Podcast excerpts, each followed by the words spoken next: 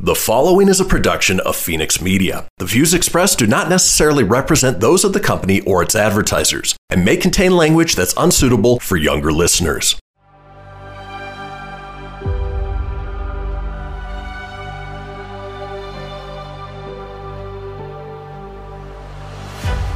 Thank you for tuning in to Silver Age Heroes Radio Theater. I'm your host, Christian Phoenix. Now, growing up as a comic book fan of the 80s and 90s, I've always been fascinated with how storytellers translated these iconic heroes from the page to film, television, and radio. Long before we got the big budget CGI epics we enjoy today, children gathered around their radios to hear their favorite do gooders come to life with little more than their imaginations and these broadcasts from a time long forgotten. I invite you to gather around your radio for this presentation of Silver Age Heroes Radio Theater.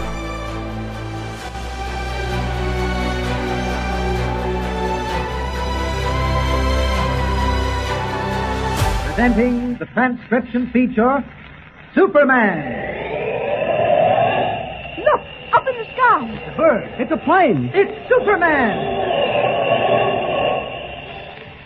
Yes, it's Superman, strange visitor from the planet Krypton, who came to Earth with powers and abilities far beyond those of mortal men.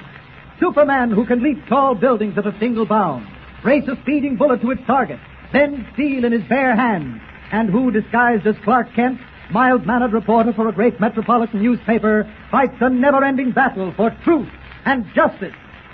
But before we join Superman, listen. And now to our story. When Clark Kent tricked the Inca Indians into believing they had killed Perry White and the American engineer John Craig, he returned to the Inca palace and, slipping into the huge council chamber, hid behind a curtain on the balcony. His plan was to somehow gain an audience with Nehru, supreme chief of the Inca nation, in the hope of gaining his friendship and, incidentally, his permission to build a trans-hemisphere highway over Tupungato Mountain. As Kent looked down on the council room, a massive door opened and Nehru entered, accompanied by Lumati, one of his chiefs. Listen. Heed not the weak counsel of cowards in our midst, Nehru. Rather be guided by your own knowing instinct. You mean, Lumati, that the white men should die? Yes, Nehru, I do. I believe they menace our civilization.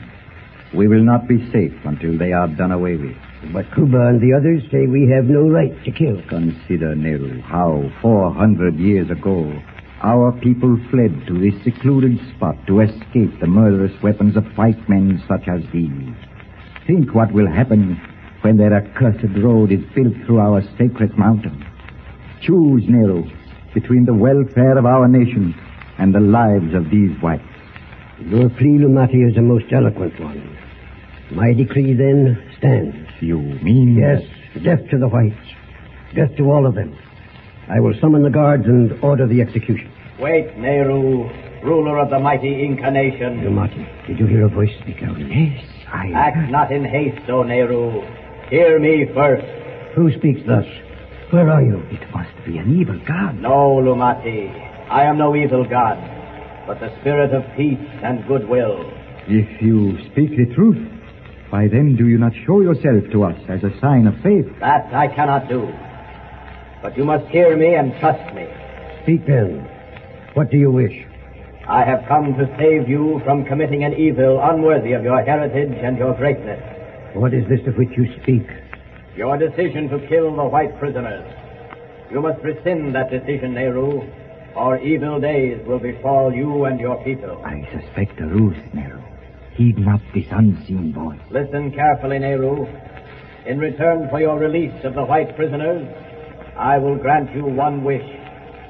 Name it, Nehru. Nehru, listen to me. Be still, Lumati. Hear me, unseen voice. Can you grant us a river, a river that flows by our hidden city? He cannot do.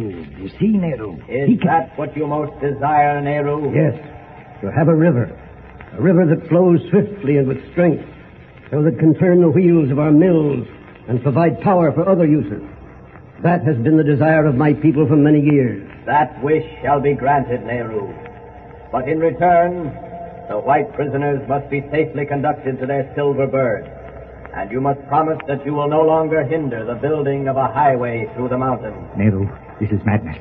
Do not pledge your word. Remember what it means, Nehru. A road through our sacred mountain. The end of our ancient civilization. You are wrong, Lumati.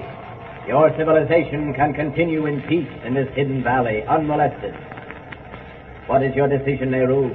My decision is Death to the whites. no, Lumati. I will pledge my word. No, Nehru. I implore you. No, no. I, Nehru, Supreme Chief of the Inca Nation, have spoken. You have spoken well, O chief. Nehru, this is a ruse. I tell you, that voice is coming from the balcony. Wait, I shall show you. It is one of the white men. Stay where you are, Lumati, if you value your life. Lumati, we have naught to lose. I will give you all voice until the sun rises on the morrow to accomplish the miracle of creating a river. If within that time you fail, all the whites shall perish. I accept, Nehru. Now you must do one thing. Disperse the guard in the courtyard, so that I may be free to work this miracle unhampered. You see, Nehru, it is a trick. A trick to leave the palace unguarded so that... Enough, enough, Lumati. Nehru has given his word. The request to dismiss the guard is a reasonable one. Give the signal for dismissal. Strike the gong. Do as I say. Strike it.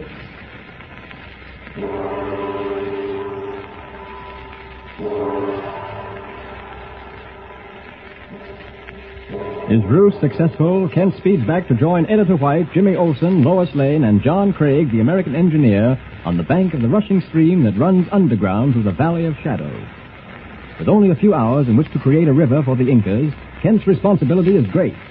En route to rejoin his friends, he ponders. Shall he, as Superman, alone make quick work of accomplishing the miracle, or is it best to do it another way? Finally, he reaches a decision. Fearful lest in his haste he might create a river that would overflow the Inca city, Kent decides to enlist the engineering skill of John Craig. Returning to the riverbank, he finds Perry White and Lois both too exhausted to move. Leaving them to regain their strength, Kent, Jimmy, and Craig retrace the underground course of the river to the giant waterfall. Now, there's the waterfall straight ahead of us. Let's get this straight, Kent. As I understand it, we have until tomorrow morning to divert the course of this underground river so that it flows by the Inca city. That's right. The deal with Nehru is that in return for creating a river, which his people want so badly, all of us, including the engineers, will be escorted to safety, and the Trans-Hemisphere Highway can go through without further trouble. That's a wonderful bargain. All we have to do now is perform a miracle. Say, Mr. Kent, how'd you ever get to talk to Nehru without his calling the guards? Nehru never saw me. Gosh, how come? Well, you know how high ceiling that council room is. Sure, I remember. There's a balcony at one end of it. Yes, the balcony was screened by a gorgeous curtain woven of gold and silver thread. Yeah, I remember that, too. Correct, both of you. Well, I remained hidden behind that curtain on the balcony. Fooled him completely. Gee. Well, here's the waterfall where the underground river begins. Curious phenomenon, isn't it? I'll say it is. And very unpleasant to be tossed into, I know. Now, Mr. Craig, here's our engineering problem. As you can see, the water thunders into that huge hole and then flows underground for two miles and comes to the surface where Lois and Mr. White are now. And our job is to bring it up above ground and divert its flow so that it passes close by the Inca city. Right. Golly, I can't see how we can do that. Nor can I at the moment. Oh, surely Mr. Craig, an engineer, shouldn't be stumped by this problem. Well, maybe not, Kent. But I admit that right now I can't figure out anything that would accomplish what we want with the tools at our disposal. Gosh, then we'll lick. Oh, wait, not so fast, Jimmy. Give Mr. Craig a chance to study this problem. Well, Kent, I'm sorry to let you down like this. And I'm afraid your confidence in me isn't justified. Well, I think it is. I know your reputation as an engineer. That's all very well, but as I said, we have no tools to work with. Diverting a riverbed is in itself a simple problem, Kent. It's done every day all over the world. Well, why can't we do it? If you need someone to help dig or something like that, I'm willing to help. I'm sure you are, Jimmy, but that isn't all. We just lack everything. Proper tools, and most of all, explosives. Hmm. Yeah, I hadn't thought of that. Of course. Explosives are very important. In fact, indispensable. Hey, wait a minute. Explosives? You mean dynamite? That's right, Jimmy. Jimmy, it just dawned on me. I just remembered. Remembered what? I know. The dynamite the Inca warriors took out of the plane. Yeah, Dynamite out of the plane. What plane? Mr. White's plane. He brought a few cases of dynamite down here with him. Sure, he thought maybe he'd have to use it to rescue you engineers if you were trapped in a canyon or something. Well, that's wonderful. Where is it now? Yeah, that's, that's what we've got to find out. I think I know. You remember when those warriors captured us and brought us up here? They took a lot of stuff out of the plane and carried it through the tunnel. Uh-huh, that's right. Well, the two Indians who were carrying the dynamite were walking right in front of Mr. Bronson and me. And I think I remember where they put it. Where? They put it in a small room off the tunnel about halfway from the exit. Kent, there's the answer to our problem and our prayers. If we can get that dynamite, I'll show you how to divert this river. Oh, we're getting someplace. I'll get that dynamite. You've got to get into the tunnel first. Now, don't you worry about that. I'll manage it somehow. You and Jimmy go back to Mr. White and Lois. I'll join you as soon as I get the dynamite. Okay. Oh, but Mr. Kent, you lose a lot of time looking for it. I know just where it is. Don't you think I'd better go along with you? Well, all right, Jimmy. That may be a good idea. Come along. See you later, Craig. Right. I'll be all set when you get back.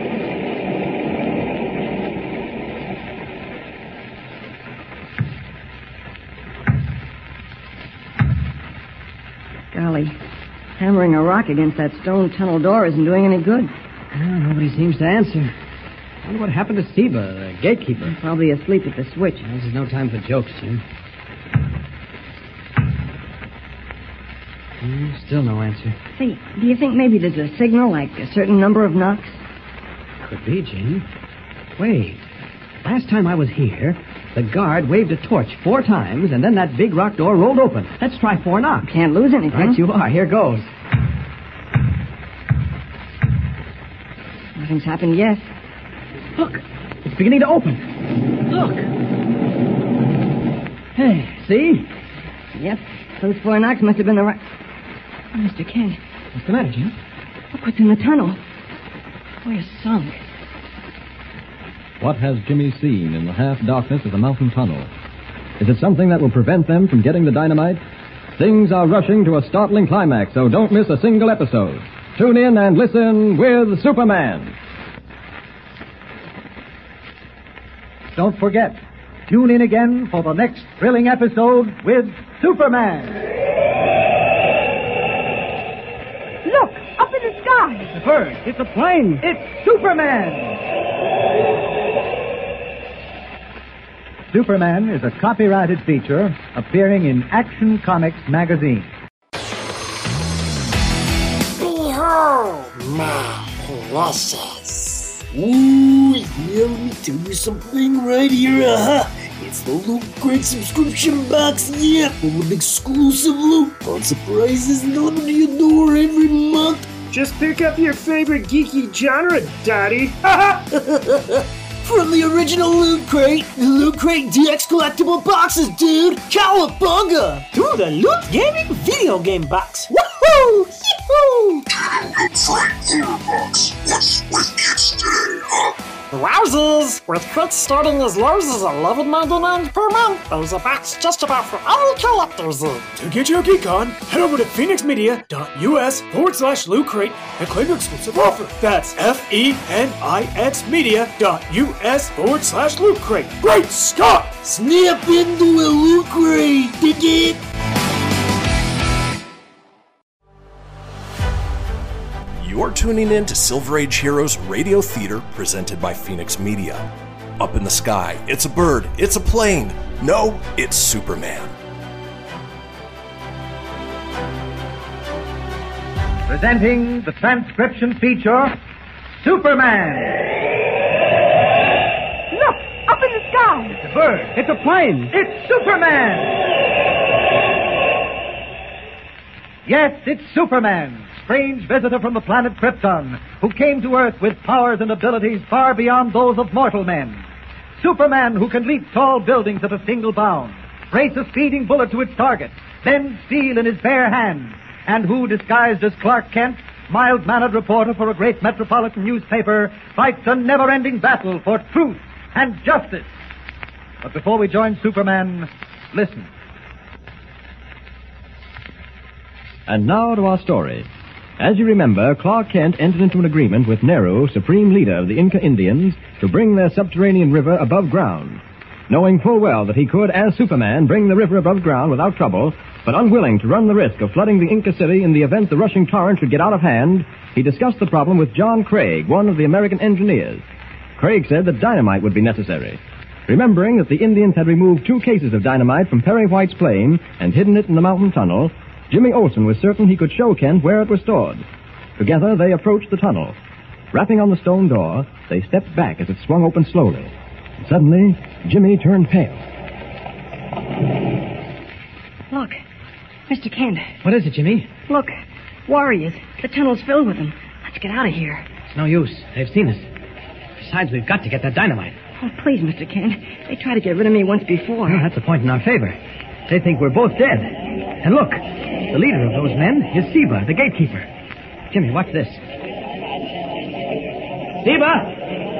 Seba, the gatekeeper! Who are you? Look at me, Seba. Look into my face. Do you not recognize me? No, it cannot be. You are dead. You. Well, I saw you leap over the cliff like a man possessed. Boy! You are right, Seba. But I have returned. The gods of the river have sent me back. They have given me a mission. They don't understand. Tell them, Seba. Tell them I have come from the gods of the river. Mabuba! Tardunu! Ibitangwa! Tarju! They believe it. Look, Jimmy, they're drawing back. Uh, what is it you wish, spirits? I wish nothing, Seba. But the gods of the river are waiting for two boxes which the white men brought with them. It is a sacrifice. I know not of boxes. The gods of the river do not lie. They have told me where to find them.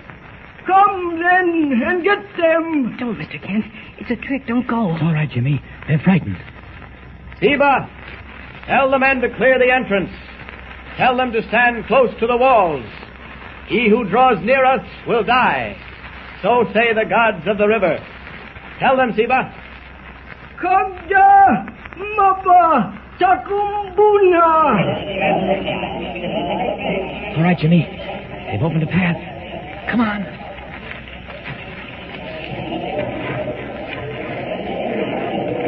Stand aside, Seba. Tell them not to move. Magnati! Which way, Jimmy? When we come to the corridor. All right, turn here. Dynamite's behind one of the doors on the right-hand side. Keep going. You sure you remember? I think so. There. Try that door. All right. Hope it's open. It is. Good work, Jimmy. There are the boxes. I'll carry one. No, you won't. You take the torch. I can carry both of them. There. One under each arm. Golly. All right, Jim, lead the way. Here comes the hard part, getting out. I don't like this. They look suspicious. Tell the warriors to stand back, Seba. We must bring these boxes to the gods of the river. Uh, the warriors do not believe that you are spirits. They would have proof that you were sent by the gods of the river. Have you told them that I am one who has returned from the shadows? I have, but they say I'm an old man with eyes that do not see. Perhaps I am. Prove it then. Prove that you were sent by the gods. Ken, what do we do? I'm kind of scared. Don't worry, Jimmy. I have an idea. Seba, have you ever seen the gods of the river hurl thunderbolts? No, but I have heard them. Then watch. Tell the warriors to watch. Here is your proof. What are you going to do? There's a stick of dynamite. I'll open this box. Hate to waste one. Now, come on, Jimmy. I'm going to toss it outside of the tunnel so no one gets hurt. No, go no further. Would you stand in the way of a thunderbolt, fool? All right, Jimmy. I'll ask you. Here's your proof, Seba. Terror-stricken by the thunderbolt bursting outside the tunnel, the Inca warriors drop to their knees as Kent and Jimmy walk unmolested through the open door. An hour later, Kent, White, Jimmy, and Craig the engineer stand near the underground river. Well, now that we have the dynamite, Mr. Craig, how do we proceed? May be impossible to make use of it. Well, that's a nice how do you do. Oh, why can't the dynamite be used, Craig? It must be set off inside the passage, Mr. White. No man alive could swim underground against that current and set off dynamite charges. We haven't any discharge mechanism, nothing but short fuses. And you can't just toss the dynamite into the water, or else the river will run high, wide, and handsome. Where would the dynamite have to be placed to send the water in the right direction, Mr. Craig? We don't want to flood the city, you know. About 100 yards inside the passage. The explosion will tear open the entire surface of the passage. And if the terrific impact of the water is checked for an instant, the whole mass of the falls will plunge into the valley. And supposing it isn't checked? It may just swerve off course and flood the city. I don't know what all this discussion's about. There isn't a ghost of a chance of getting the dynamite in there, let alone setting it off. Oh, well. Oh, let's talk about it in the morning, huh? I'm dead tired. There's plenty of soft moss back here. It's a swell place to sleep. Oh, no, that is a good idea. We can all use a little rest. Come on, As the deep curtain of night falls on the exhausted little group of people, a tall, familiar figure rises from among them. Silently, he gazes at the sleeping faces, and then reaches down and picks up two square boxes. He walks a short distance out of sight, and then suddenly he leaps into the air, carrying the dynamite with him, flies downward over the underground river. Yes, armed with the knowledge he wanted, Superman is undertaking a task greater than any Hercules ever dreamed of. Quickly judging a hundred yards with his keen eyes, he swoops to earth. Let's watch him.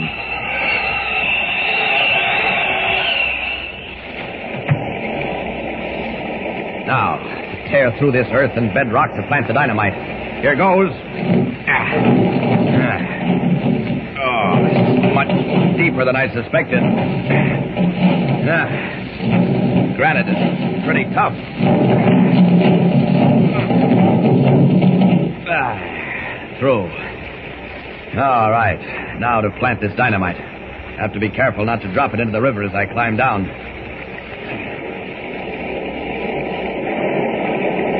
There we are. All right. I can force it into this crevice here. That's good. Now, here go the fuses. So, it'll be better to watch from above. Up, up, and away!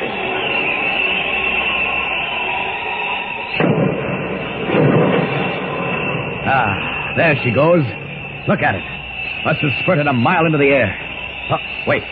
The falls are split. A river is starting towards the city. Down, down.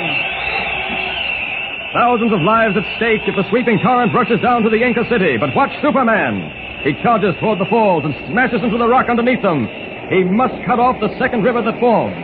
Millions of gallons of water are pounding over him as he braces his shoulder against the rock. If he can push it over, the rivers will be joined. The rocks shake. They're giving way. There they go. The rivers are flowing together, running together above the earth. It's one river now, one river, and it's flowing from the Valley of the Shadow.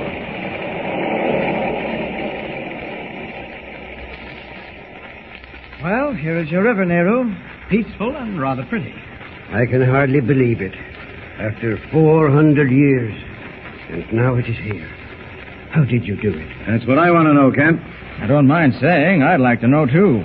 This is the first real engineering miracle I've ever witnessed. Well, you gave me the plan, Mr. Craig. You deserve the credit. I simply found a hole and lowered the dynamite down. The rest happened just as you predicted.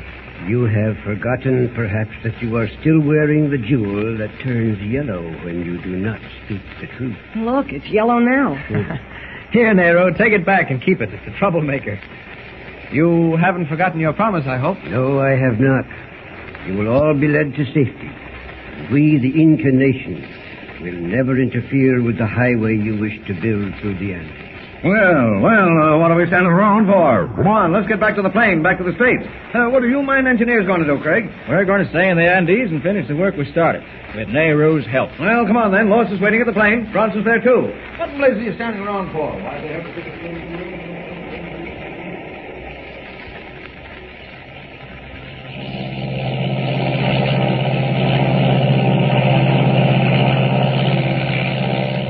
Calling Washington, official 177. Calling Washington, official 177. Come in, please. Official 177, standing by. Clark Kent reporting. Mystery solved. All engineers safe. Proceed with plans for the Trans-Hemisphere Highway. And so, with another important job done, Superman returns to the United States. The highway will be built. Another link in the chain of America's vital defenses will be welded. But the mighty work of defending the democracies of the Western Hemisphere is not done. That work must go on, and Superman will lend his strength, his courage, and his intelligence again and again. The fury of the war increases, and Superman will play his part. There are exciting times and exciting adventures ahead, so tune in and listen with Superman. Don't forget, tune in again for the next thrilling episode with Superman. Look, up in the sky. It's a bird. It's a plane. It's Superman. Superman is a copyrighted feature appearing in Action Comics magazine. You're tuning in to Silver Age Heroes Radio Theater presented by Phoenix Media. Up in the sky, it's a bird, it's a plane. No, it's Superman. Presenting the transcription feature Superman. Look, up in the sky. It's a bird. It's a plane. It's Superman. Yes, it's Superman, strange visitor from the planet Krypton, who came to Earth with powers and abilities far beyond those of mortal men. Superman who can leap tall buildings at a single bound, race a speeding bullet to its target, bend steel in his bare hand, and who, disguised as Clark Kent, mild-mannered reporter for a great metropolitan newspaper, fights a never-ending battle for truth and justice. But before we join Superman, listen. And now to our story. Having returned from a perilous adventure with the lost nation of the Inca Indians, Clark Kent, in reality Superman, has again been enlisted by the government to aid in the all-out battle for freedom. But this time, Kent's assignment is cloaked in secrecy. Only one man knows of his appointment as a special agent in the espionage division of the Secret Service, and that man is Perry White, editor of the Daily Planet. There are sinister forces at work, forces seeking to undermine and destroy the industries vital to the defense of our nation. Like venomous snakes, they strike in the shadowed darkness. A boat sinks at its dock. An explosion wrecks the munitions plant. A deadly fire levels an entire shipyard. And the paid enemies of freedom have struck from within. To wipe them out is Clark Kent's job, but even he has no idea of what is in store for him. Even he is unaware that for once, the amazing powers of Superman are going to be put to a test. Our story begins behind the gray stone walls of the state prison. In a corner of the electrical shop, two men are bent over an electric motor pretending to repair it. The older of the two is a man Clark Kent exposed and sent to jail, the international criminal known throughout the world as the Yellow Mask. Momentarily, his steel gray eyes shift to the armed prison guard standing at the door. Motioning his companion closer, the Yellow Mask speaks. Two minutes to go. You sure everything's ready? Yeah, Where's the gun? in my shirt. Let me have it. Be careful. Keep your back to the guard. Here it is. Okay. The, the, the guard's coming over. Do something, you fool. Pick up the screwdriver. Well, how about it, you guys? Ain't that motor fixed yet? It will be in a couple of minutes. All right, stop gabbing now and finish it. We will in a couple of minutes. I sure thought he had the finger on it. I'll do all the thinking. You just follow orders. Why did you have to keep repeating about the couple of minutes? I got the shakes listening to you. I always tell the truth. Everything will be finished in a couple of minutes, including the guard. Keep working that screwdriver. Okay. And if he comes again, try not to shake. You're a cool one. You got ice water for blood. No, I've got brains. I knew once this war started, they'd look for me. Ella's no fool. That the guy got the gun through? Ella? Yeah. Hardly. He wouldn't risk his precious neck. Not Hella. He's too smart. Who is this guy, Hella? You'll find out, I hope. Now let's not talk. Thirty seconds to go. You remember what you're to do? Yeah. Yeah, you start the motor. And I yell like I caught my hand in the flywheel. Make it look good. We've got to get the guard over so I can let him have it. I Thought you said no shooting. There won't be unless I can't help it. You'll get the gun butt. Ten seconds. Get ready. Okay. Five seconds. Make it good. Yeah, yeah, I will. All right, here it goes. I'm turning it on. Hey, hey, what's going on here? He's hurt. He, he caught his hand on the flywheel. Oh, yeah? Yes, and so will you be. Quiet! Quiet, everyone! Keep those machines running and block the door. I'm making a break. How about it? Quiet! I'm sorry, but it wasn't planned that way. Get that acetylene torch, Rusty. Okay. Work on the window bars, hurry. Why can't we break with you? I said I'm sorry. None of us would stand a chance. Stand back. Don't make a sound. Open up in there. How's it coming, Rusty? Okay. Only three more. Open up or we'll drill the lock. Get down, all of you that may be shooting. She's wide open. All the bars are burned through. Good. This is your last chance. We've got machine guns. We're going to let you have let you open up. All right, Rusty. Step back from the window. What do you mean? I'm going with you. Sorry, Rusty, I'm not carrying baggage. Hey, wait a minute. You heard what I said. Step back from the window. Can't be long, Bill. I'll have to be going. So long, Rusty. You dirty low-down freak and not yet!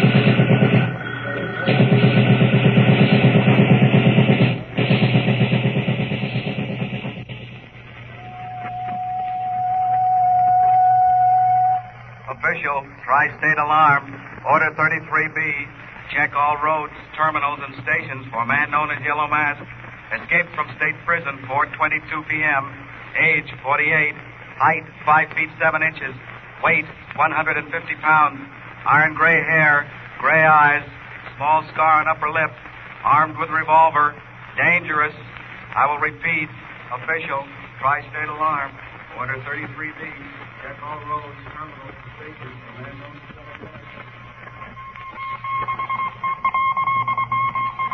This is Don Carey bringing you the latest up to the minute news. As darkness falls over the eastern seaboard, the greatest manhunt in the history of the police department is taking place. Three hours ago, the international criminal, known throughout the world as the Yellow Mask, made a daring escape from the state prison.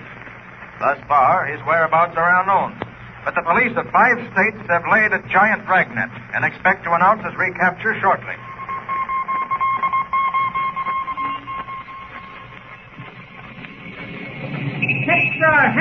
Hexley! What Hexley? Yellow Mask escaped police! Hexley! Hexley! Hexley, get me here! Yellow Mask escaped!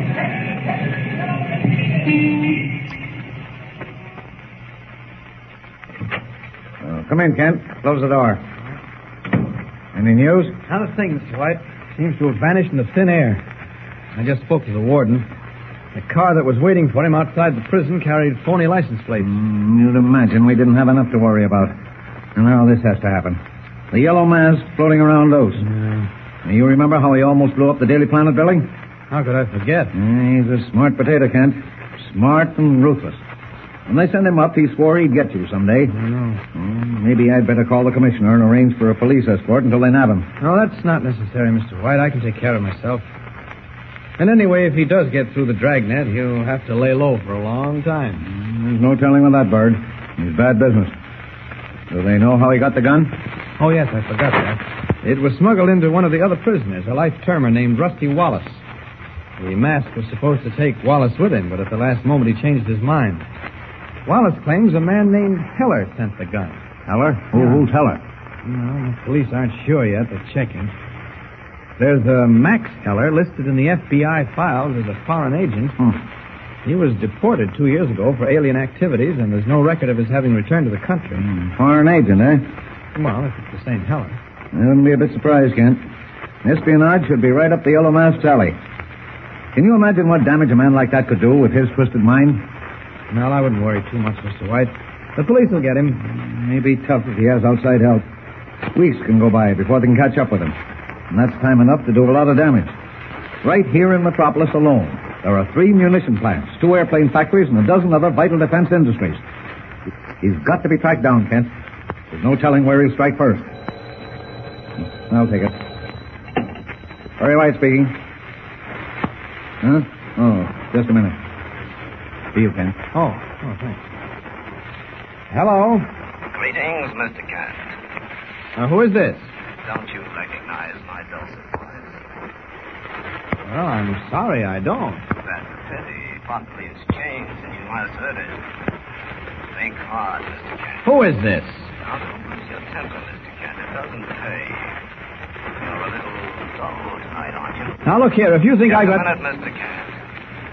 I'm going to tell you who I am. Brace yourself. Steady. Your old friend, the Yellow Mask. No. Are you still with me, Mr. Kent? Or was the shock too much? I'm still with you. But where are you, Mask? Wouldn't you like to know, Mr. Kent? You and the police. Well, you, uh, you hardly expect to get away with that prison break, Mask. That's asking a little too much. It's ten o'clock, Mr. Kent. I've gotten away with it for six hours. But that's not what I called for. I wanted you to know that I haven't forgotten. I owe a full debt to you and Miss Lane and Mr. White. I'm going to pay that debt. Be one of the first things I do. It's all being traced, Mr. White. Are you listening, Mr. I'm listening. Good. In a few moments, the Daily Planet building will go dark. The lights will go out, the presses will stop, and something very interesting will happen. It's a little surprise I've been planning for you, Mr. Kent. A pleasant little surprise. I hope you like it. Goodbye. Yeah. Did you trace it yet, Mr. White? No, oh, not yet. Operator, operator, for the love of... Huh? Oh, yes. Yes, okay. Thanks. He called from Metropolis 4800. We better notify the police. They can check the number and... Wait a minute, wait a minute. What was that number? Metropolis 4800. Are you sure, Mr. White? What do you mean, am I sure? Do you think I'm deaf? But Metropolis 4800 is our number, the number of the Daily Planet. What? Great Scott. Kent, what does that mean? Means he called from somewhere in this building. No, no, Kent, that couldn't be. It couldn't now, be. take it easy, Mr. White. I'm afraid that's what it is. He's somewhere in the Daily Planet building. What? Then we've got him trapped. I'll have every door locked. Call the police. Kent, we... Hey, hey, what's happened to the lights? Kent, who turned the lights out? The yellow mask. Come on, we're in trouble. With the police of five states searching for him, the Yellow Mask, seeking vengeance, is hidden somewhere in the darkness of the Daily Planet building. What will his next move be? Can Kent, even as Superman, track him down? Don't miss a single thrilling episode of this adventure. Be with us again when Max Heller, foreign agent, and the Yellow Mask join hands in an attempt to wreck American defense.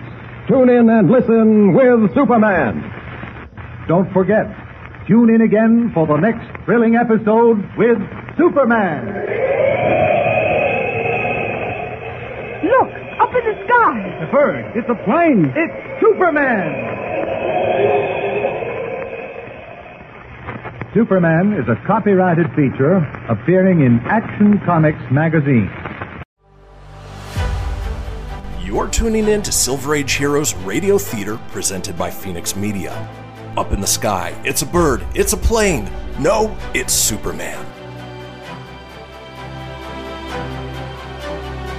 Presenting the transcription feature, Superman. Look, up in the sky. It's a bird. It's a plane. It's Superman.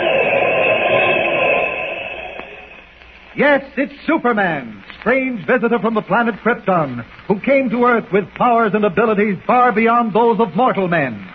Superman who can leap tall buildings at a single bound, race a speeding bullet to its target, bend steel in his bare hand, and who, disguised as Clark Kent, mild-mannered reporter for a great metropolitan newspaper, fights a never-ending battle for truth and justice. But before we join Superman, listen. And now to our story. When the Yellow Mask, notorious international criminal, escaped from prison, Clark Kent and editor Perry White knew there'd be trouble. For it was Kent who had put the mask behind bars. But neither of them fully realized the extent of their danger until a telephone call revealed that the mask had eluded the police and was hidden somewhere in the Daily Planet building seeking revenge. Suddenly, the lights went out, the presses stopped, and the huge 30-story skyscraper was thrown into confused darkness. Leaving White's office, Kent raced down the hall to the elevators. In a moment, his street clothes gave way to the flaming red cape and blue costume of Superman. Ripping open one of the elevator doors, he was about to dive down the shaft when he noticed a car trapped some ten floors below. A moment's hesitation, and then he reached for the steel cable. Only one way to clear this shaft so I can get down to the basement where that main switch was thrown, and that's to lift the car above this floor. Here goes. Oh, these elevator cars must weigh ten tons. Coming slowly but surely. Somebody's going to be surprised when they see all this steel cable twisted up on the floor. Just a few feet more to go. There. That does it. Now I can crawl under the car. First, I better tie this cable to something so she doesn't drop. No, wait, I won't have to. The safety lock's holding it. That saves time. Now to crawl under. And down. There. Now, there must be a door leading out of the bottom of this shaft. Yes, here it is. In time to force the lock, I'll have to break through it. Now, let's see where we are. I don't know my way around this basement as well as I should. Wait. Strange odor down here. Great Scott, it's gas. Now I know what the mask meant when he said he had a surprise for us. He opened the valve on the gas main. If someone comes down here and strikes a match, this whole building will blow up. Got to find that valve somehow. getting stronger. There must be somewhere near the gas main. Good thing my lungs can take this stuff. What's that? Someone's trapped down here, suffocating. Where are you? Speak up. I'm coming. All right, I'll get you out of this. There we are. Just a minute, we'll get some fresh air into your lungs. Now, let's see. That door should lead to an alley. Ah, it does. There. There we are. That's better, isn't it? That's it. Breathe deeply. You're the night watchman, aren't you? Someone struck me behind when I, when I came to.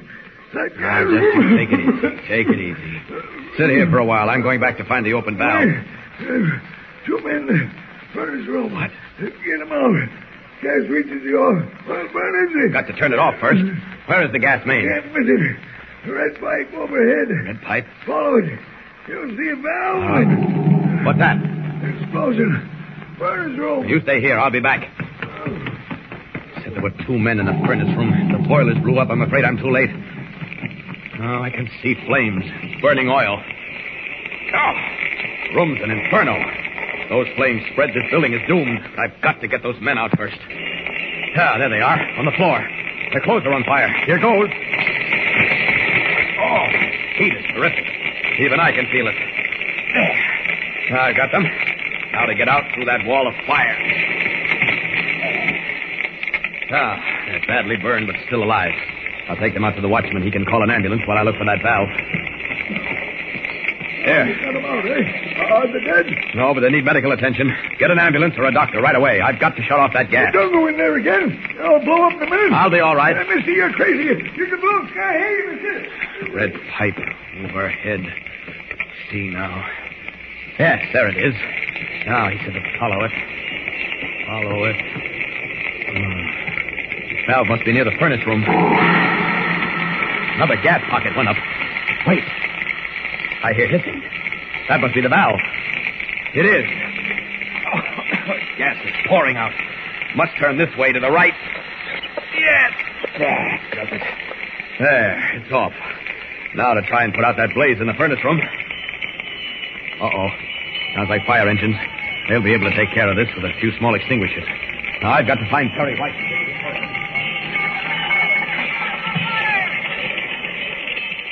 As Kent returns to the editorial offices of the Daily Planet, a strange scene is taking place in the sumptuous penthouse of a fashionable apartment building overlooking the city.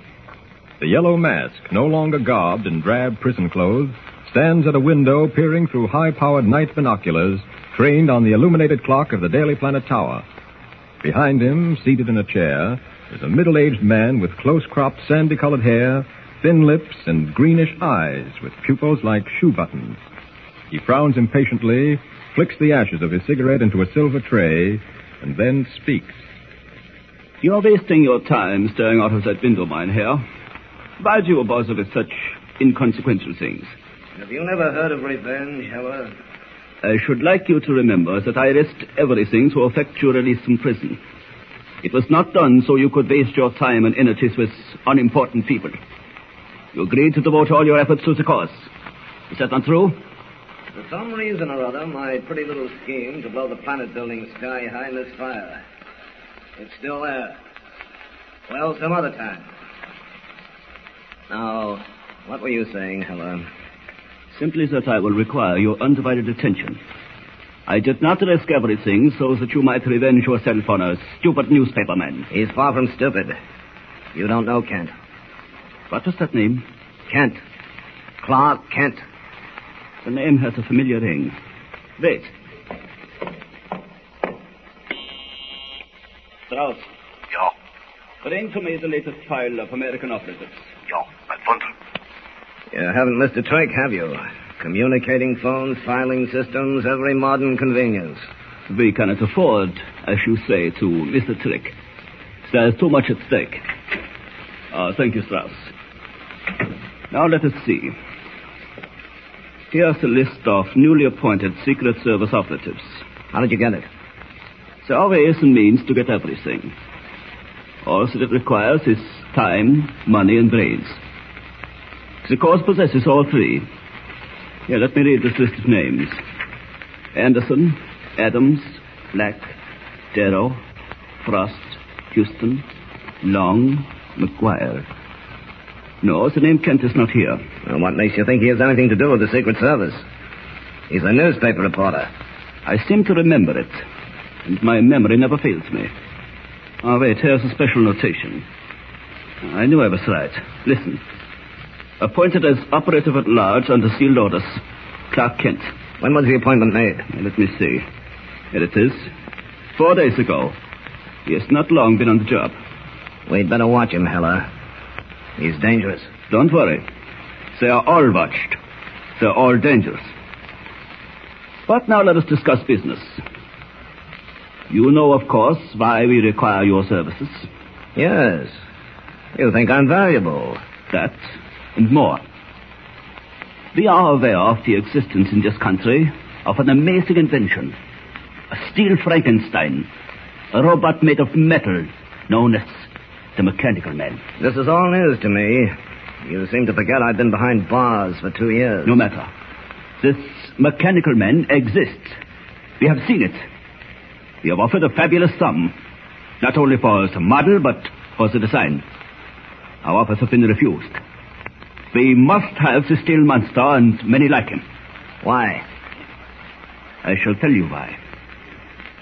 Because it is our job to instill fear. Out of fear will come panic. And out of panic will come weakness. That is the formula of our success. This mechanical man. How does it work? Almost with human instinct. Controlled by special radio, it can fly like an airship, walk upright like a man, and spread destructions on all sides. Just ten feet tall, a giant fashioned of steel plates on the maze of wires. Picture it, mein Herr. You press a button, turn a switch, and this steel giant hurtles through the air in any direction you may choose. A shipyard, perhaps. There are the incendiary bombs he carries in his massive hands will consume everything in flames. A munitions factory, you say? Ah, one stick of dynamite, and it is enough. But there is something else. The fear of which I spoke. Yes? Imagine, if you can, this towering monster through the streets of the city. Children will scream, women will faint, and strong men will seek shelter. Where is this mechanical man? Why hasn't this government taken it over? Why? Because they're fools. The use of this monster they regard as, as inhuman. It is not honorable. In war, there is no honor. Ah, but we will take advantage of this stupidity. You will go to the man who has created this steel weapon as a representative of the American government. You will have all the credentials. When do I start? In the morning. It's midnight. You'd best attire. There's important work to be done tomorrow. We cannot fail. Heil.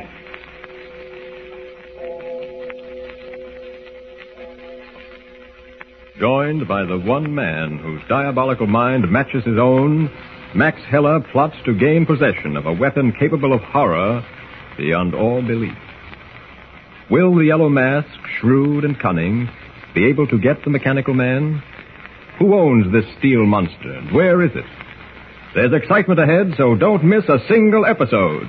Tune in and listen with Superman. Don't forget, tune in again for the next thrilling episode with Superman. Look, up in the sky. It's a bird. It's a plane. It's Superman. Superman is a copyrighted feature appearing in Action Comics magazine. Get this and previous episodes of Silver Age Heroes Radio Theater wherever you get podcasts or by visiting phoenixmedia.us forward slash Silver Age Heroes. Join us again, same bat time, same bat station, for another presentation of Silver Age Heroes Radio Theater. Excelsior!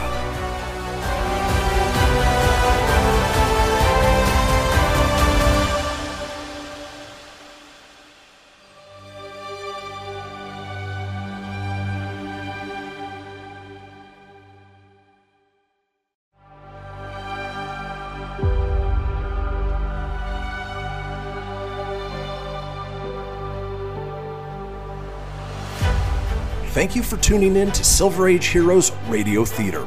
I'm your host, Christian Phoenix. Now, growing up as a comic book fan of the 80s and 90s, I've always been fascinated with how storytellers translated these iconic heroes from the page to film, television, and radio. Long before we got the big budget CGI epics we enjoy today, children gathered around their radios to hear their favorite do gooders come to life with little more than their imaginations and these broadcasts from a time long forgotten. I invite you to gather around your radio for this presentation of Silver Age Heroes Radio Theater.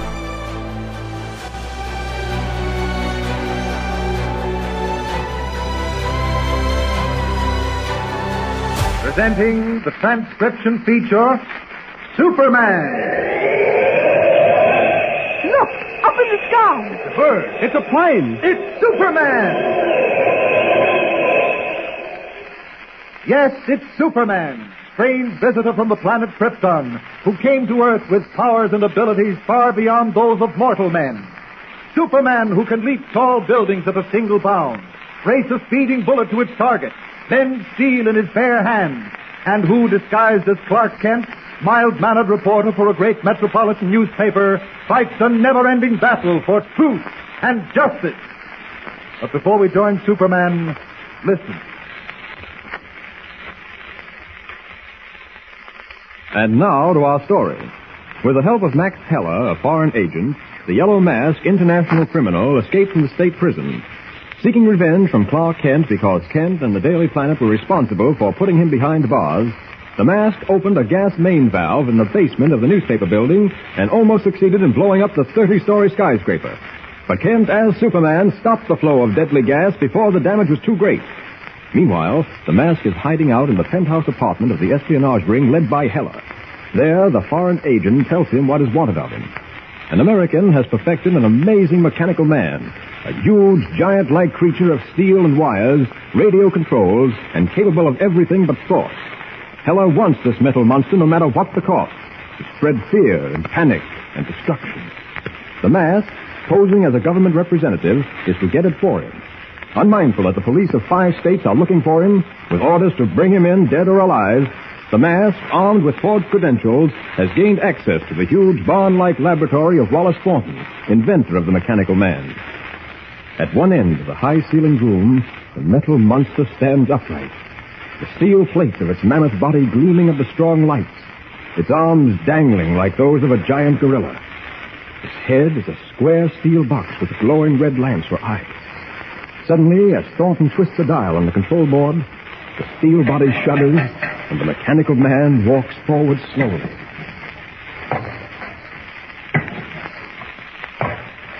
It's amazing, Mr. Thornton. Simply amazing. I'm sorry I can't fully demonstrate its abilities.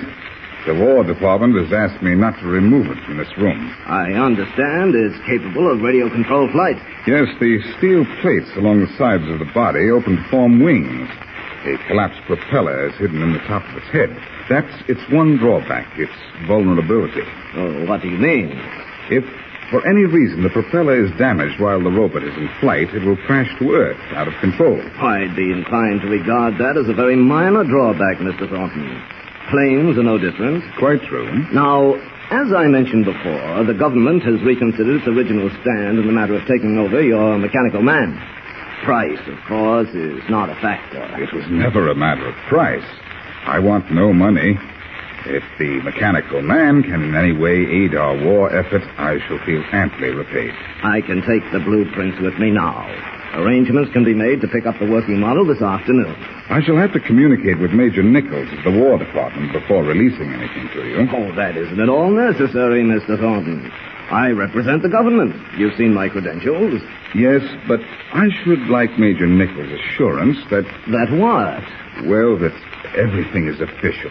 I can't afford to take that chance. Oh, you would be taking any chances.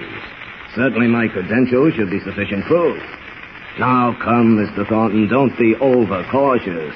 The War Department is anxious to begin work on duplicates of your model. I must bring the blueprints back with me. Would there be any harm if I called Major Nichols? There isn't time. I'm due in Washington at 3 o'clock. I must leave immediately. May I have the blueprints? I should like to try and contact Major Nichols first. I'm sorry to have to do this, but we're at war and extreme caution is essential. I- I'll call him from this phone. It won't take but a moment. Excuse me. Long distance, please. Calling Washington, D.C. Put that phone down, Mr. Thornton. Hang up. Why, uh, never mind the call, operator. That's better. Now back away from the desk. Why are you pointing a gun at me? Oh, don't ask foolish questions and you get no foolish answers. Where are the blueprints? You hardly expect me to tell you now that you've revealed your true colors. Not only do I expect you to tell me, but I want the information fast. Your suspicions were justified. The government isn't interested in your mechanical man, but my people are. Who are your people? Never mind. Open that safe. I'm not accustomed to taking orders at the point of a gun. I don't react very well to them. Now listen, Thornton. I'm a desperate man. I escaped from prison less than 24 hours ago. The police are looking for me now. They'll have to kill me to get me. You understand? Perfectly. Then open the safe. No. I'm warning you, Thornton. I've killed in cold blood before, and I can do it again. Maybe it might help if I told you who I am. They call me the Yellow Mask. The yellow is in the wrong place. Actually, it's running up and down your back. Why, you folk... No. No, I need you for the time being, but I'll remember that. Now put your hands behind your back. Turn around. This piece of wire will make a nice bracelet for your wrist. Well, Not too tight, I hope. You're wasting your time. I'll worry about that. Just keep your mouth shut. It's been a long time since I opened the safe, but this one doesn't look too tough. The blueprints aren't in the safe. We'll see. Now, don't try anything, Thornton. I'll let you have it.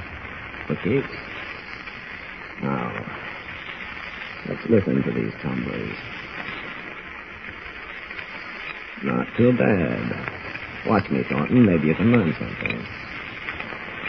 You think I'd be fool enough to leave those blueprints in that antiquated safe? Shut up. There. That's number one. Not bad, eh? I haven't lost the magic touch. There's nothing in the safe but some old insurance policies. Fine, I like old insurance policies.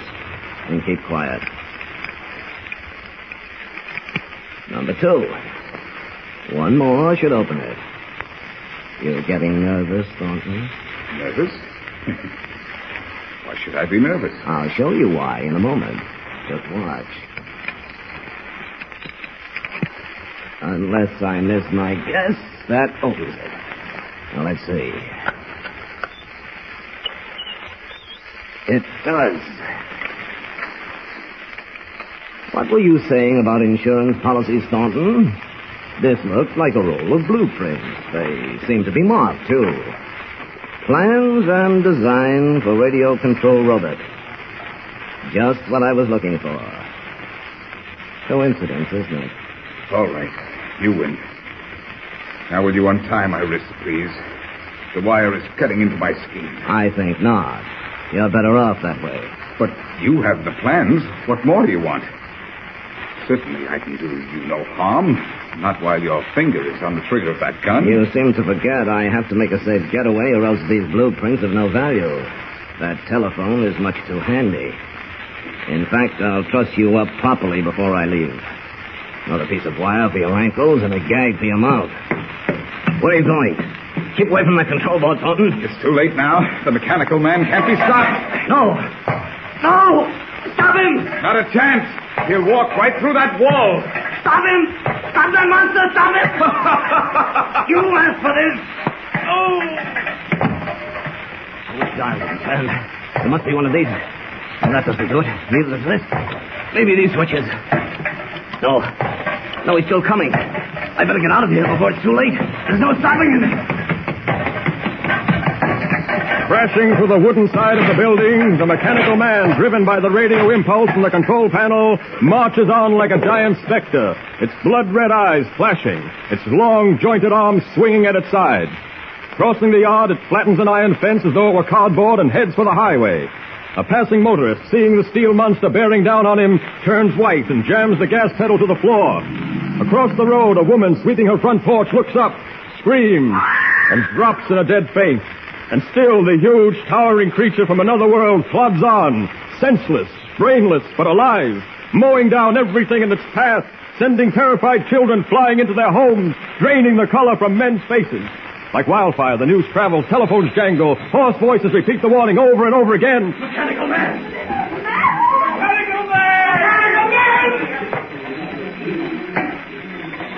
And in the office of Perry White, editor of the Daily Planet, Clark Kent and Lois Lane stand by as their volcanic chief barks into a telephone. Oh, for the love of heaven, leave talk sense.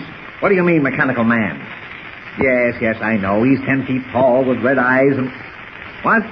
Oh, I think you're crazy. I'm sure of it. Now listen to me. This isn't April Fool's Day. And even if it was, I don't like that kind of humor. You can't turn in legitimate stories, get yourself a job digging ditches. And another thing. Now, hold on a minute.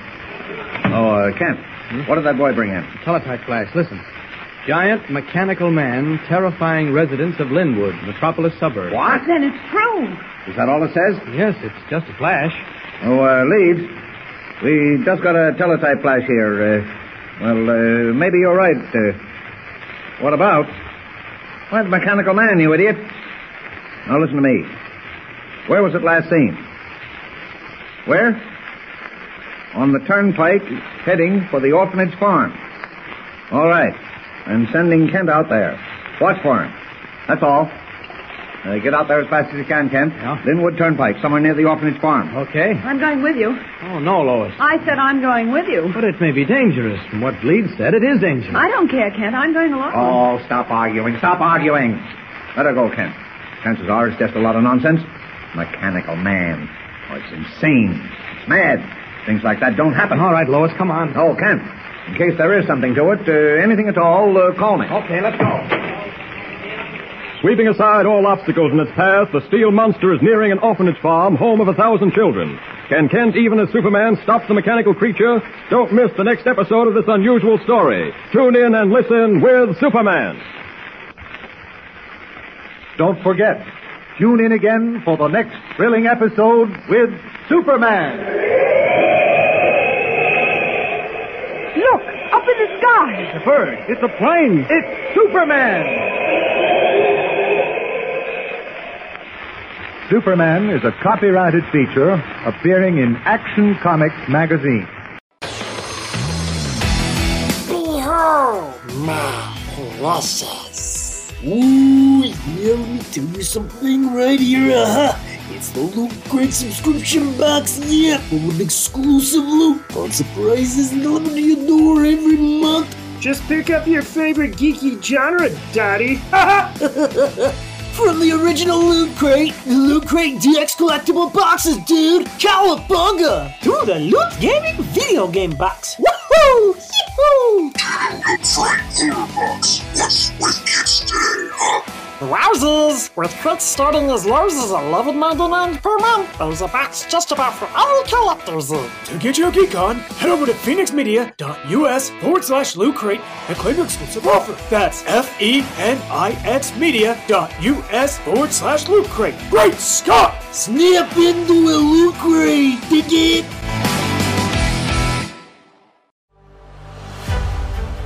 You're tuning in to Silver Age Heroes Radio Theater presented by Phoenix Media. Up in the sky, it's a bird, it's a plane. No, it's Superman. Presenting the transcription feature, Superman. Look, up in the sky. It's a bird. It's a plane. It's Superman. Yes, it's Superman, strange visitor from the planet Krypton, who came to Earth with powers and abilities far beyond those of mortal men. Superman who can leap tall buildings at a single bound, race a speeding bullet to its target, bend steel in his bare hands, and who, disguised as Clark Kent, mild-mannered reporter for a great metropolitan newspaper, fights a never-ending battle for truth and justice. But before we join Superman, listen.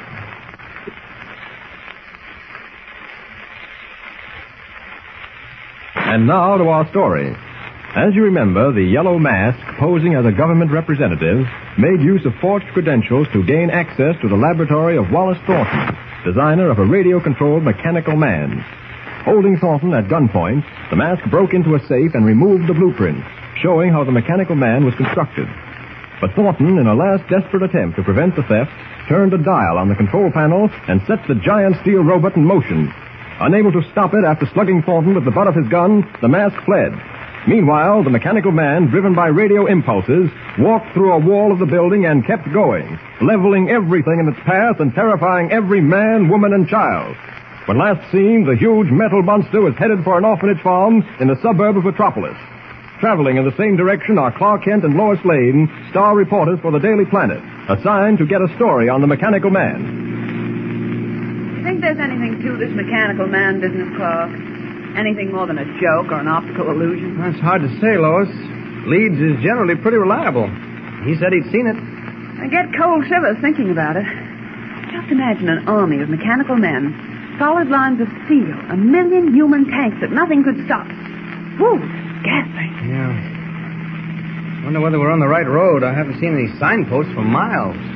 Why don't you stop at that gas station up ahead? There must be somebody there who can tell us. That's a good idea. I guess I was wrong. Nobody here. Yes, there is. Man's coming out of the house. Yeah. What's he carrying that shotgun for? No. Look, there's a revolver strapped around his waist. So loud. I beg your pardon, but is this the road to Linwood? Yeah, it's the road to Linwood, all right, but you'd better not take it. Why, is it torn up? Construction? No, no, there's a monster loose up that way. A monster? That's right, lady. Come by here 20 minutes ago. That's why I'm toting all these firearms. Just in case he decides to come back. Did you see him? No. My boy did, though. He's a giant. He's wearing some kind of shiny armor. My boy said he was twice the size of an ordinary man. Yeah, I know it's hard to take, lady, but it's true. They're talking about it now on the radio. Special bulletins and warnings. Well, thanks a lot. You ain't going to Linwood, are you? I'm afraid we have to. So long. You're crazy if you do. Forcing the car to the limit of its speed, Kent races toward Linwood, convinced now that the mechanical man is more than just a myth. Meanwhile, two highway patrolmen, armed with rifles, are parked on the side road behind a screen of huge bushes, waiting for the great steel monster to come within range. Off in the distance, they can see its box-like head, its ruby eyes blinking like ghostly danger signals. They crouch low behind their patrol car. Get set, Joe. Here it comes. Oh, okay. Aim for its head, for them blinking eyes. We gotta stop it. Keep low.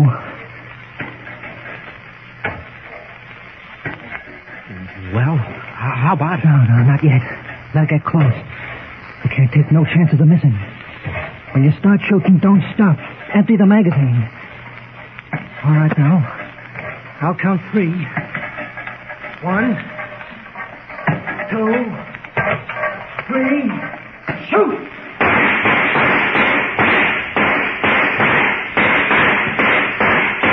It ain't stopping. My gun's empty. Run, Joe! Run!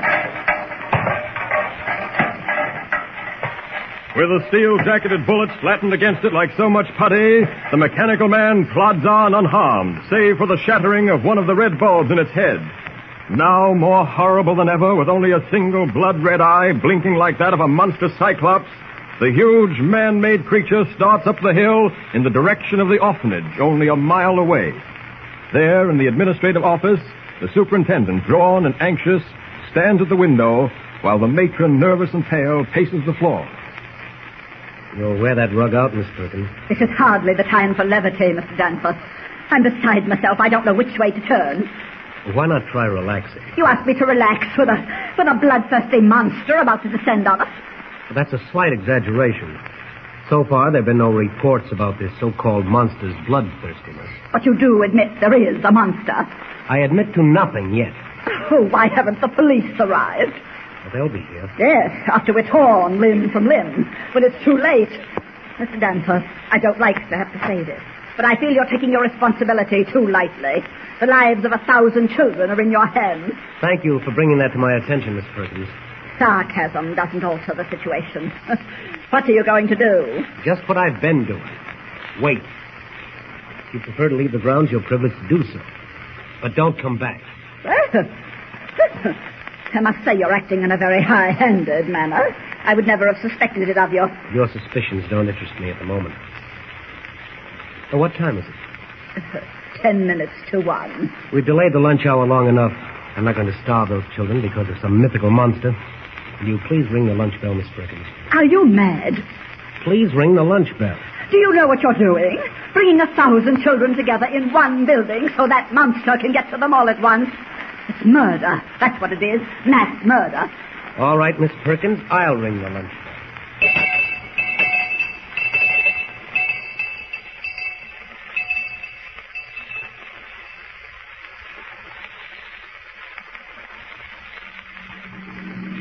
See anything, Lois? Nope. Not a sign of man or monster. Clark, what do you think those shots were that we heard a while back? No, it's hard to tell. Maybe deer hunters or someone sniping at the mechanical man.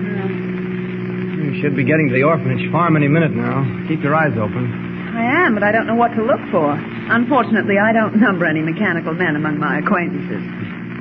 Still don't believe it exists, do you? Even after that story the gas station man told us. I can't make myself believe it. That's the trouble. It's too fantastic. It's incredible. Yeah. Like a nightmare full of strange shapes. Just as Mr. White said, things don't happen that way. Yeah, That's probably what your grandfather would have said, too, if he'd seen an airplane 50 years ago. I suppose you're right. Look, look, Clark, isn't that the entrance to the orphanage just up ahead there? Yeah, looks like it. Well, either we beat the mechanical man or he's already been here. Or he's non-existent. Like those men from Mars that caused a panic a few years ago, remember? Uh-huh. I have a funny feeling this is slightly different. Maybe you're right. That brick building looks like the office. Yes, I'll pull up. Looks like we're being welcomed by a committee of one. Yeah. Or is that hawk-nosed female running toward us a monster? are you the police? Are you the police? No, madam, we're newspaper reporters. Uh oh. Are you by any chance the orphanage superintendent? No, I'm the matron. Oh. Mr. Danforth is in his office. I'll take you to him. This way, please. Thank you. Come on, Lois.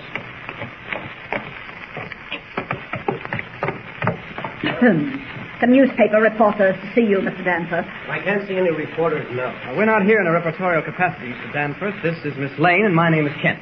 Oh, oh, how do you do? How do you do? I'm sorry, but we're all under a strain at the moment. That's putting it mildly. Miss Perkins, our matron, is under a particular strain.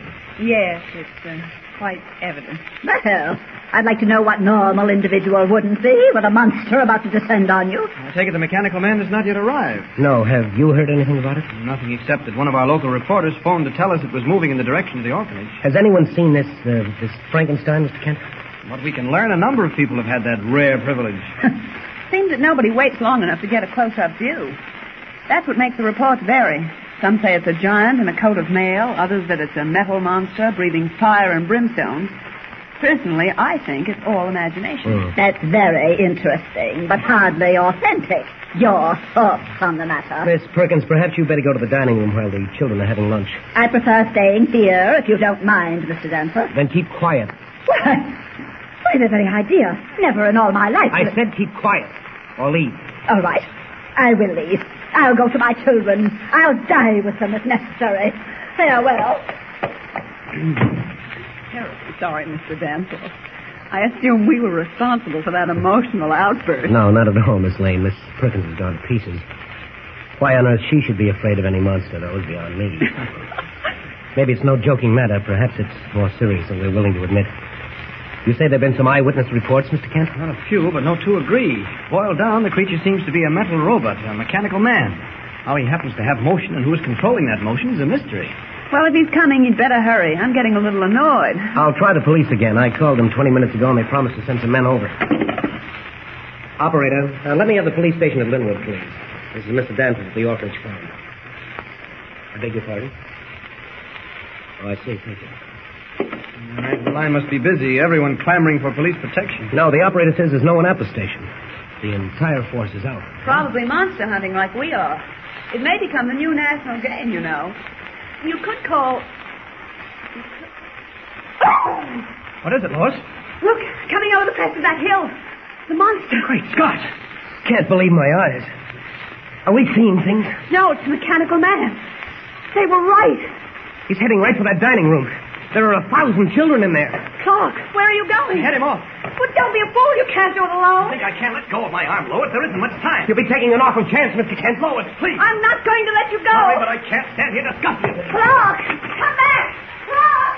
Ignoring Lois's frenzied cry, Clark Kent goes out to meet the huge steel monster as it lumbers forward like some giant prehistoric beast. Is he a match for the brainless creature, even as Superman? And will he be forced at last to reveal his double identity to Lois? To let her see that Clark Kent and Superman are one and the same person. A thousand children are in danger. Something must be done and done quickly. What will Kent do? Don't fail to hear the next startling episode. Tune in and listen with Superman. Don't forget, tune in again for the next thrilling episode with Superman. Look, up in the sky. It's a bird. It's a plane. It's Superman. Superman is a copyrighted feature appearing in Action Comics magazine. You're tuning in to Silver Age Heroes Radio Theater presented by Phoenix Media. Up in the sky, it's a bird, it's a plane. No, it's Superman. Presenting the transcription feature, Superman. Look, up in the sky. It's a bird. It's a plane. It's Superman. Yes, it's Superman, strange visitor from the planet Krypton, who came to Earth with powers and abilities far beyond those of mortal men.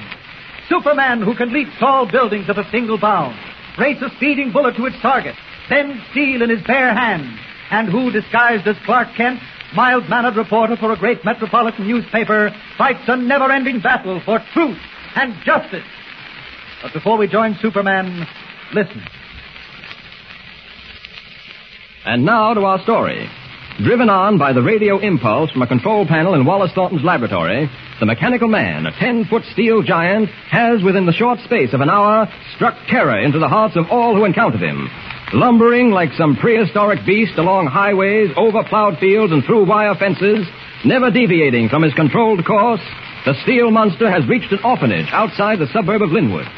There, Clark Kent, over the strenuous objections of Lois Lane, stands guard before the orphanage dining room where 1,000 children are at lunch.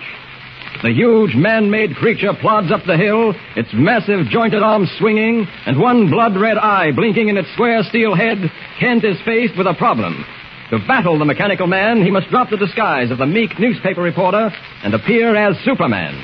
But Lois Lane is watching him from the office of the orphanage superintendent. Will he reveal his double identity to her? Step by step, the steel giant draws nearer, heavy weighted feet thudding on the hard ground. Bracing himself, Kent waits for the towering mechanical monster, keen eyes centered on the robot's massive riveted chest. And then suddenly, a familiar voice sounds close by. Clark, I had to come. Lois, go back quickly. No, I'm going to stick with you. If anything happens, it'll happen to both of us. Lois, don't be a fool. Go back. No. With only a scant 50 feet separating him from the mechanical monster, Kent realizes he can do only one thing. Smash the steel giant as Superman, even though Lois will be an eyewitness to it all. But at the very moment he reaches a decision, something is happening in the barn-like laboratory from which the mechanical man first emerged. Wallace Thornton, its creator, struck down by the yellow mask, has regained consciousness. Staggering to the control panel, he throws a switch, turns another dial. A jagged blue spark jumps the gap between two metal rods, and miles away, the mechanical man stops short. Clark, he stopped, dead in his tracks. Yes. Look, his arms are coming up. No, those aren't his arms. The steel plates on both sides of his body are spreading out like wings. Look. Look, the top of his head is opening. What's going to happen? Almost anything can happen. It's uncanny. What's that? Hum of an electric motor. Somewhere inside that steel body. Great Scott, Lois. A propeller's coming out of his head. It's spinning. Talk. He's going to fly. Get back, Lois. There he goes. Is he dreaming? This can't be possible.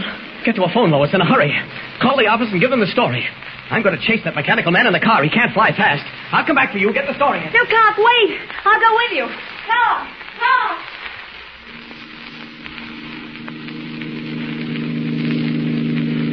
This is far enough away from the orphanage. They can't see me. There. Now to get that mechanical monstrosity. As Superman before it causes any more damage. Up, up, and away!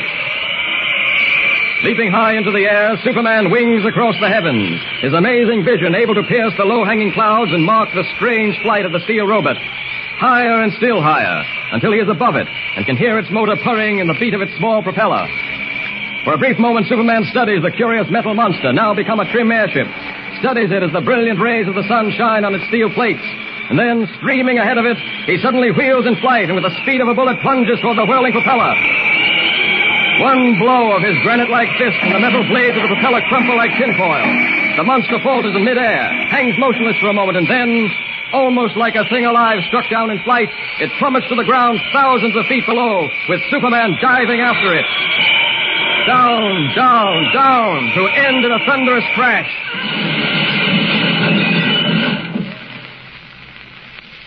And hours later, in the penthouse hideout of Max Heller, leader of a foreign espionage ring, the Yellow Mask, notorious international criminal, chuckles as he scans the front page of the Daily Planet Evening Edition. Listen to this, Heller. That Lane girl I was telling you about wrote the story. It's rich. Although reluctant to release any information, the police inferred that the only existing set of blueprints and plans detailing the construction of Wallace Thornton's mechanical man were believed to be missing from the latter's safe. As plain cagey. Believed to be missing. They know they're missing because we've got them. Haven't we, Heller? Does it say anything else? Just this. The twisted remains of Thornton's working model of the almost human robot, found in a cornfield where it crashed, are now being examined by a board of mechanical experts. However, little hope is held out that the model can be reconstructed. So badly was it damaged. All in all, Heller, I should say I did a pretty thorough job. You have the only existing blueprints, and the one model is a total wreck. What is there to stop you? Nothing. Absolutely nothing. We will begin at once to build up the fear and panic already started by the mechanical man's unrehearsed exhibition. I have trained men working on the blueprints. Within a week, there will be ready another mechanical man. You didn't waste much time, did you? Time, mein Herr, is money, and the lives of my people. It cannot be wasted. Our first objective will be the shipyard. But before even we do that, there are steps to be taken. Important steps in the breakdown of morale. We must make that name, the mechanical man, feared throughout the country. We must drive people behind locked doors, make them cower and cringe with nerves at the breaking point. We must instill fear. Fear of the unknown, fear of the horrible, fear of life itself. And this is how we shall do it. Listen closely. Every move is important. We are playing a game of chess with human lives as pawns. Nothing must go wrong.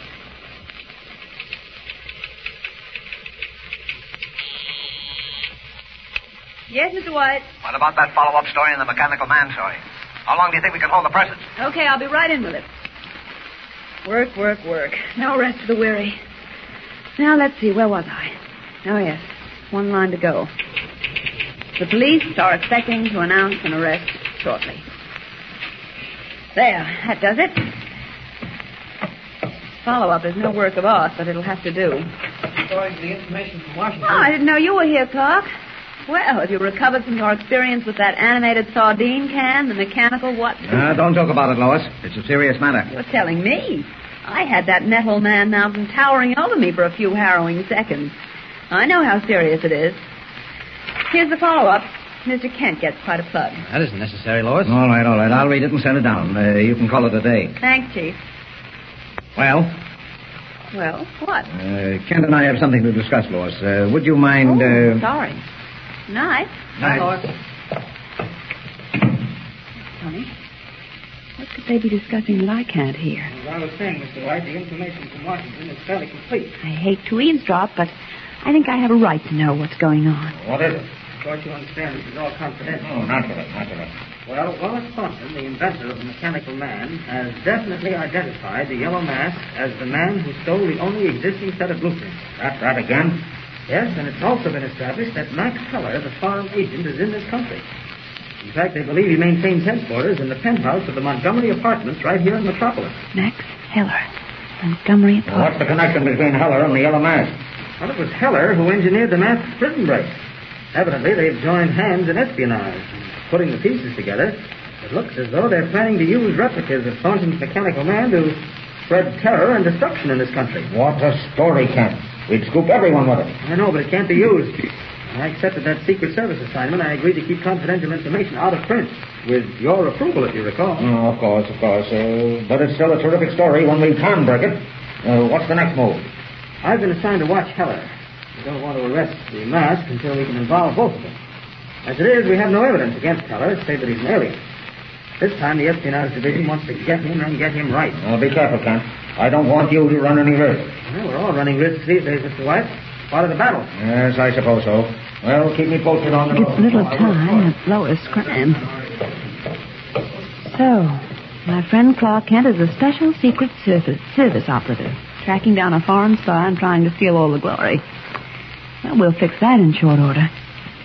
I'll show you how to land a spy, Clark, old boy. Now that Harry did it, why can't Lois Lane? Max Heller, penthouse, Montgomery Apartments. On your way, lady.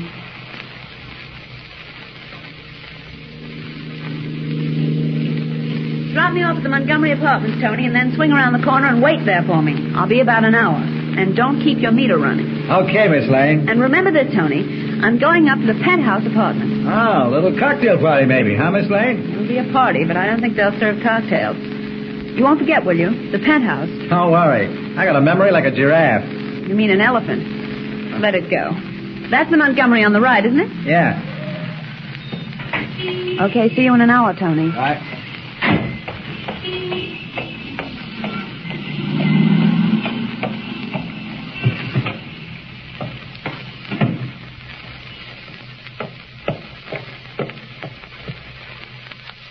What floor, please? Penthouse. Please. Is Lois Lane, in her eagerness to turn the tables on Clark Kent, stepping into a lion's den? The Yellow Mask hasn't forgotten the part she played in putting him behind bars. Not only that, but Lois's interference may disrupt the carefully laid plans of the Secret Service. Something is bound to happen, so don't miss it. Be with us for the next exciting episode. Tune in and listen. We're the Superman.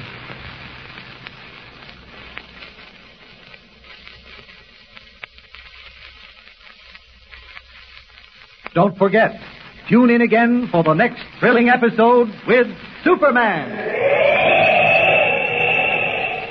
Look, up in the sky. It's a bird. It's a plane. It's Superman. Superman is a copyrighted feature appearing in Action Comics magazine. You're tuning in to Silver Age Heroes Radio Theater presented by Phoenix Media. Up in the sky, it's a bird, it's a plane. No, it's Superman. Presenting the transcription feature, Superman. Look, up in the sky. It's a bird. It's a plane. It's Superman. Yes, it's Superman, strange visitor from the planet Krypton, who came to Earth with powers and abilities far beyond those of mortal men.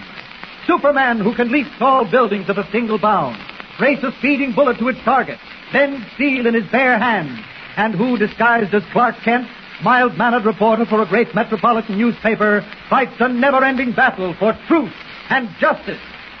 But before we join Superman, listen.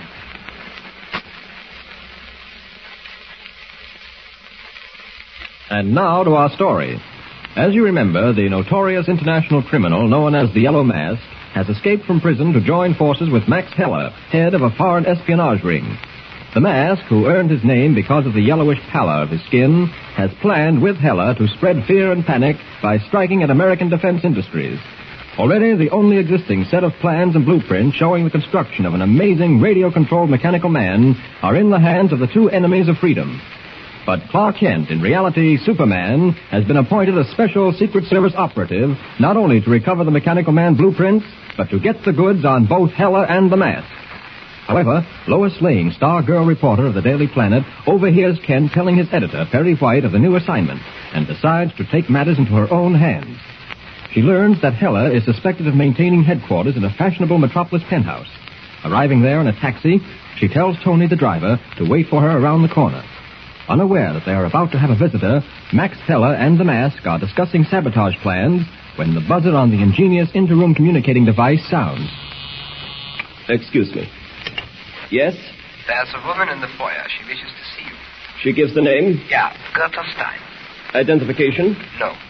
The signal? No. I will look at her. There's a woman waiting to see me. One of your agents? Evidently not. She gives no identification and no signal. She says her name is Gertrude Stein. I will look her over. And expose yourself to her? That is not necessary. Watch closely.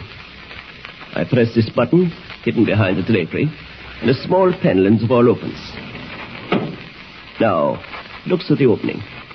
Tell me what you see. A girl standing in the foyer.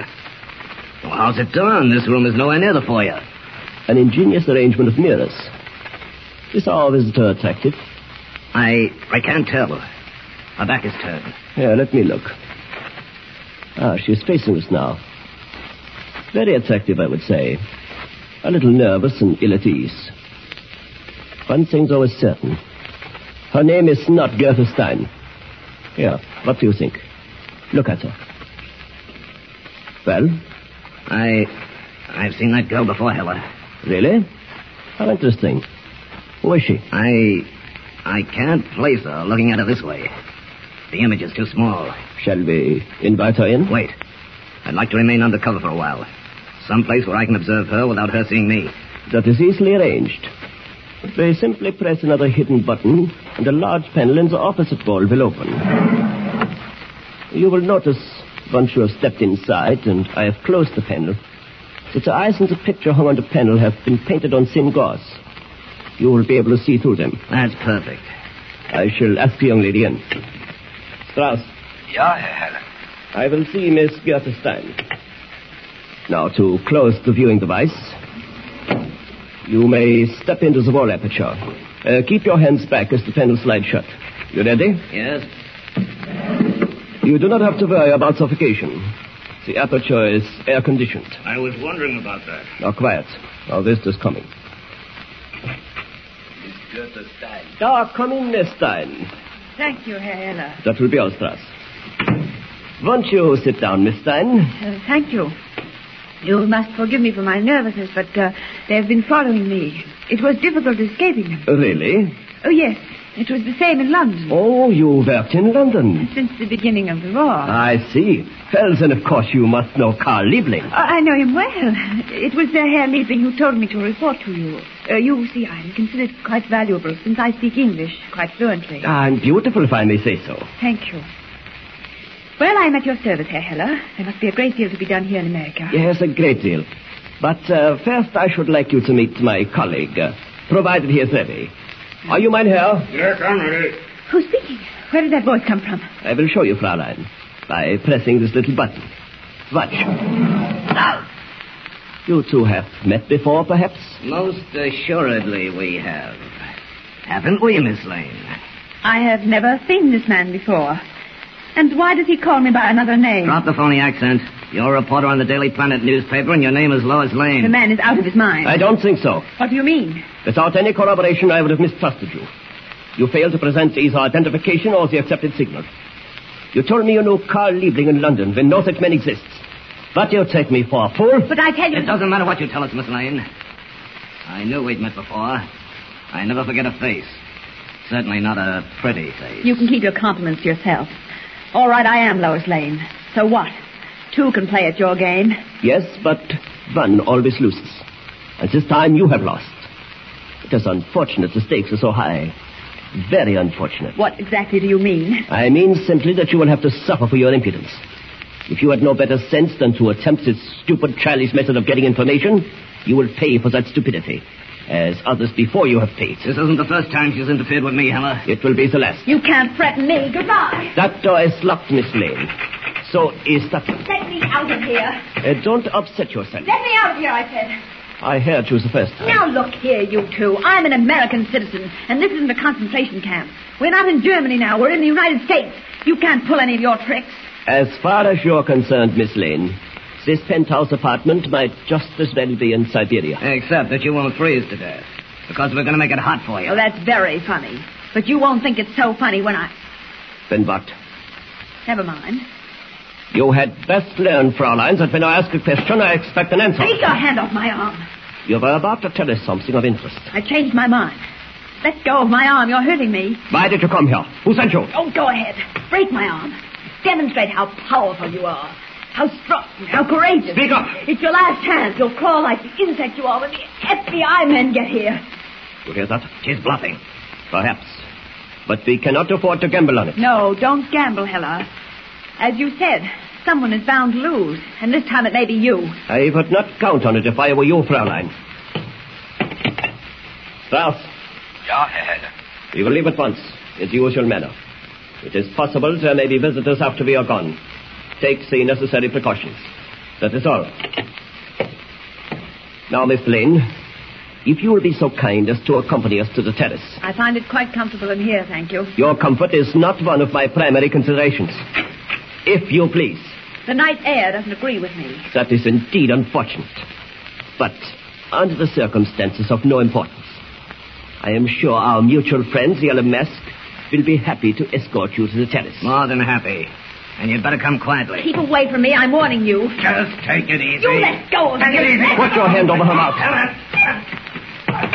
With her frantic cries for help muffled and unheard, Lois is forced out on the terraced roof of the apartment building. Meanwhile, Tony, the cab driver, having grown impatient, tried to gain access to the penthouse without success. Worried, he drove back to the Daily Planet and enlisted the help of Clark Kent. We join them in the taxi as it races to the apartment house. The last thing she said was, wait for me around the corner. I'll be down in an hour. When was this? Ten minutes after 9 Uh-huh. Well, I waited, but she didn't show. So then I tried to get up to the penthouse where she said she was going. Nothing doing. I tell you, Mr. Kent, that apartment house is phony. Now, one of them guys can even talk good. They all got foreign accents. The guy that runs the elevator, the doorman, even the superintendent. Kind of a joint is it? I don't know, Tony, but we'll find out. I sure hope nothing happened to Miss Lane. Don't you worry about Lois. She can take care of herself. I hope. Why wouldn't they let you up to the penthouse, did they say? Yeah, they give me a cock and bull story about the place being empty, nobody living there. Huh? I knew it was a lot of malarkey because if the joint was empty, why did Miss Lane come right down? That makes sense, don't it? Certainly does. Here we are, Mr. Kent. All right, now you stay in the cab, Tony. Okay. Keep the motor running. I'll go around the side of the building, do a little investigating. You sure you don't want me along? Positive. I'll be back soon. Okay. Only one way to get up to that penthouse. As Superman. Know, I could wring Lois's neck for doing this. Not only has she endangered herself, but now it'll take twice as long to get anything on Heller and the mask. Hmm. The side street looks dark enough. Nobody in sight. Off with these clothes. And up. Up. There. This must be the terrace. I don't see any lights, but that door should lead somewhere. Hmm. It's locked. I'll have to force it. There. That does it. Now to look around. Hmm. It's funny. Place does seem empty. No furniture, no rugs. Wonder whether the lights work. Try that switch. Hmm, they work all right. The room's barren, nothing but four walls. That's what they told Tony, that the penthouse was unoccupied. Still, it doesn't make sense. Where's Lois? Wait a minute. I hear a faint hissing sound. That's either steam or compressed air, but Where's it coming from? Great Scott. What was that? Unaware that what he has just heard is mysteriously connected with the disappearance of Max Heller, the Yellow Mask, and Lois, Superman stands in the seemingly unoccupied apartment, staring at the four blank walls. Suddenly he stiffens. His eyes light up. What has he seen? What strange, fearful thing has his amazing X-ray vision shown him? Don't miss the next thrilling episode. Tune in and listen. We're the Superman. Don't forget, tune in again for the next thrilling episode with Superman. Look, up in the sky. The bird. It's a plane. It's Superman.